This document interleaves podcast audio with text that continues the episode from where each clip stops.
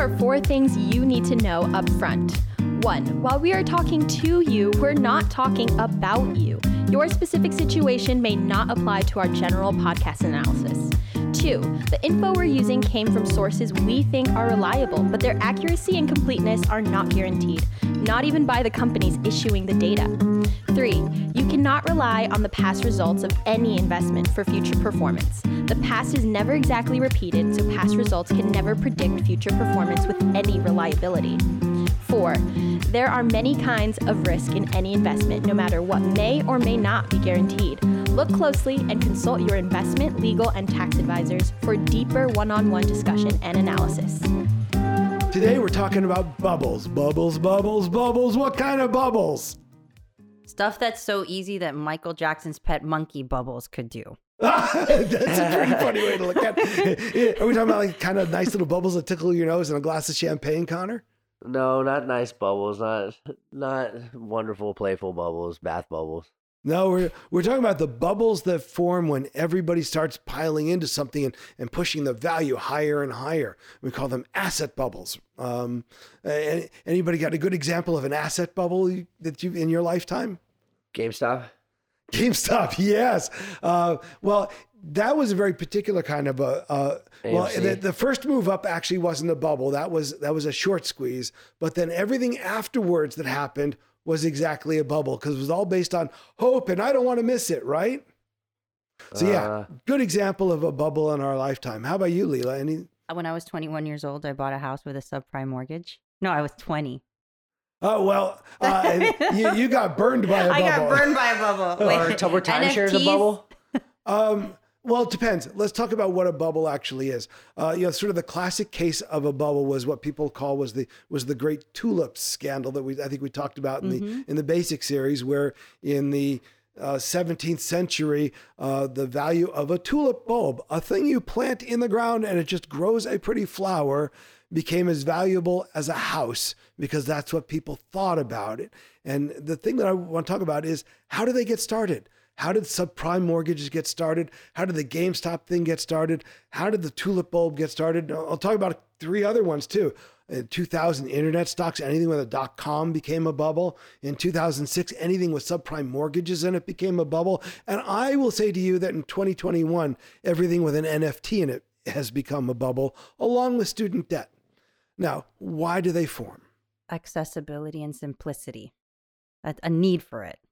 Well, I don't know that there's a need for it, but accessibility and simplicity. All right.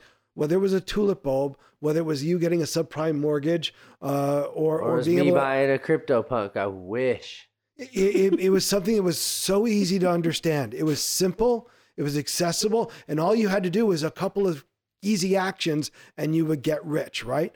Buy a tulip bulb, hold on to it for a couple of weeks, sell it in the market. Yep, mint this ape, sell it for 1.3 million. I, uh, for an NFT, that's right. Subprimes, I don't even need to have an income. I can go get a house. I can go get a house. I don't even have a job. Can you, right? still, do, can you still do that? no, no, No. Uh, because No, these bubbles, every single one of these bubbles collapsed in a horrible way. But they all started in a very simple way. They all started with a very easy idea that got communicated so that anybody could do it, right? When when dot com started in, in 2000, you couldn't, not everybody could start and build a dot com, but everybody could identify a dot com stock and buy it, right? They didn't even have to have profits. I'm telling you, people were telling you the value of the stock had to do with how many eyeballs were looking at a website. How that connects to money, I'll never understand. But that tells you the bubble got very, very hot. Doesn't that still go on today with Facebook and all the ads? Money. That's why money is, Nope. is just people eyeballs on a page. Nope. Uh, I will tell That's you how that. YouTube and TikTok and all these influencers base their entire But they're real businesses. They actually have cash flow. They're they are actually making money. off uh, the amount of eyes that are on their page.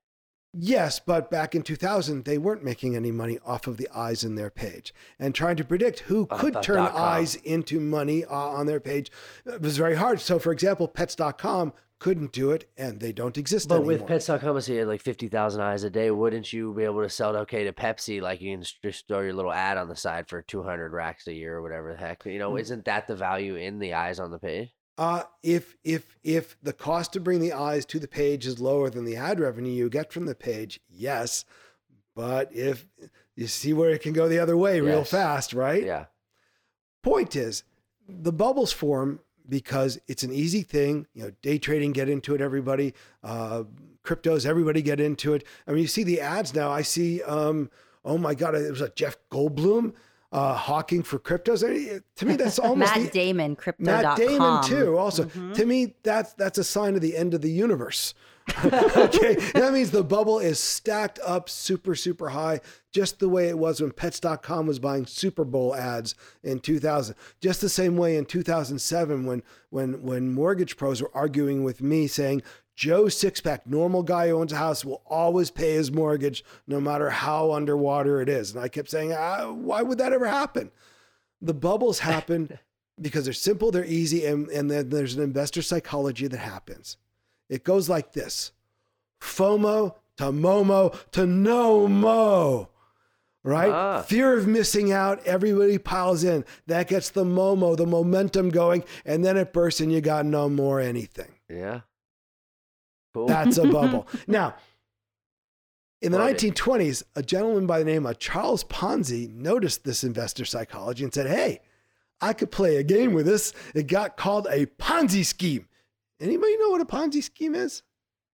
um. Yeah. It's it's They've been very popular for a long time. eh, like every chick in the uh, energy drink game, every or like energy bars or makeup. There's constant Ponzi schemes going on where you. But that you, didn't explain what a one you is. sell, you, you buy. I I don't know how it works. Looks like a pyramid though. Well, you I, I think you might be talking about multi-level marketing. MLM. and that's different. That's different. A Ponzi scheme and, and, and multi level marketing look the same, but here's the difference, okay? In a Ponzi scheme, I get my first investors and I say to you, Connor, and you, Leela, I say, uh, give me a thousand bucks. I'll give you back 1500 bucks in three months. I'm that good.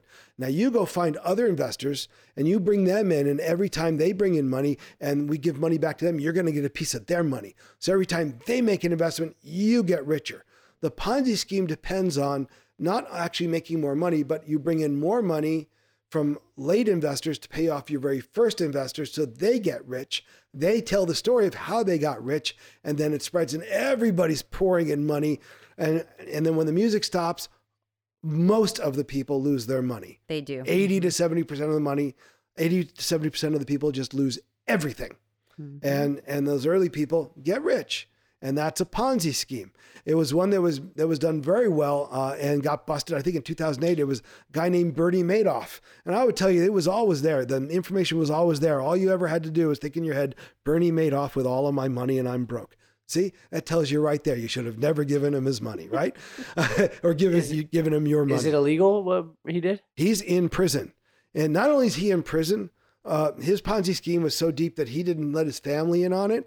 And so his kids are now dead. One of them committed Yes. suicide, Yes. the other one got cancer, all because their dad was running a Ponzi scheme for 20 years. Oh, Mm-hmm. Right. This stuff is it's toxic. You, you our whole point here, in case you haven't guessed it, is when you see everybody running in the same direction for the really easy, easy money, it's probably a bubble forming.